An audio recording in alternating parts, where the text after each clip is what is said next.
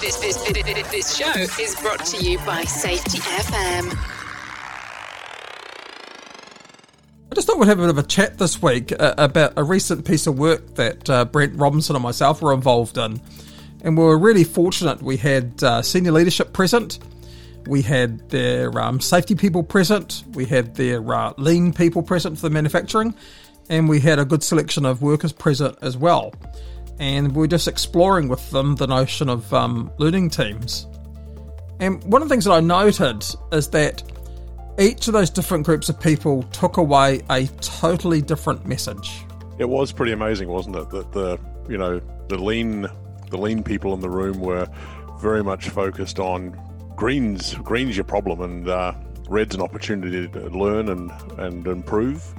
But all coming together, there was you know there was a convergence of thought as the day went on. That's the bit I really, really enjoyed.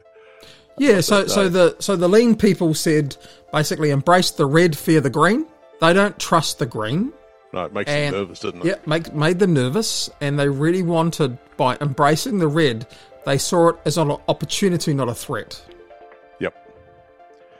And that that was that that point of divergence for those for that uh, those two teams. And it was interesting to watch the, you know, some of the senior managers in the room as they're having this conversation and they're, you know, trying to work out which side they were going to. You know, well, the lean guys, that's that's a really interesting way of looking at. Oh, the safety guys, yeah, we don't want to have a, hat, you know, and you could see them during the during that period, sort of weaving, but sort of heading towards the lean guys. I thought had to do a straw poll on it. What do you think?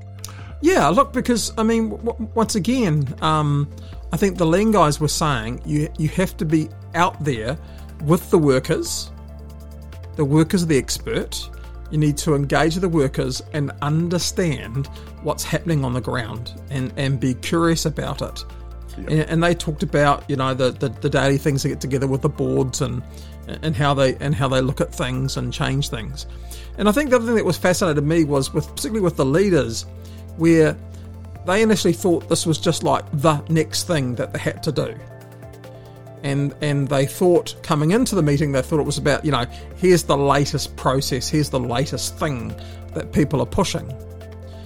And at the end of it they were pleasantly surprised about that all we asked them to do was just to be curious. Yeah. And it was it was just about being curious wasn't yeah. it that was the that was the takeaway yeah. I think. And, and we can summarize that, that that what we spoke to them about in the day was not being managers and and that little motto which was um, look, learn, and lead. Yep, that was nice. Yeah, and it was just really fascinating from them. So, so they seemed a bit more relaxed than the rest. And then, of course, the work was really interesting because when we were having those different conversations, um, the senior leaders were saying one thing, workers were saying something else, which there's no surprise. And um, the group that ran it, they did, they did this lovely little practice at the end of the session where they arched asked each person to write themselves a note and then to look at that note in a month's time. Yep. And the worker shared one of those. And what was that saying, that amazing saying that one of them came up with? Oh, that was fantastic. It was learn, not blame. Yeah, absolutely. So I am um, getting a T-shirt with that on, or a cap, or a cap. Yeah, look, and we could send some to Todd because Todd loves to wear his hats. Yep. So, I think uh, I think it really sort of parlays into what Todd says learn something new every day and learn, not blame. If you had to summarize everything we're talking about, that does it, doesn't it? It certainly did.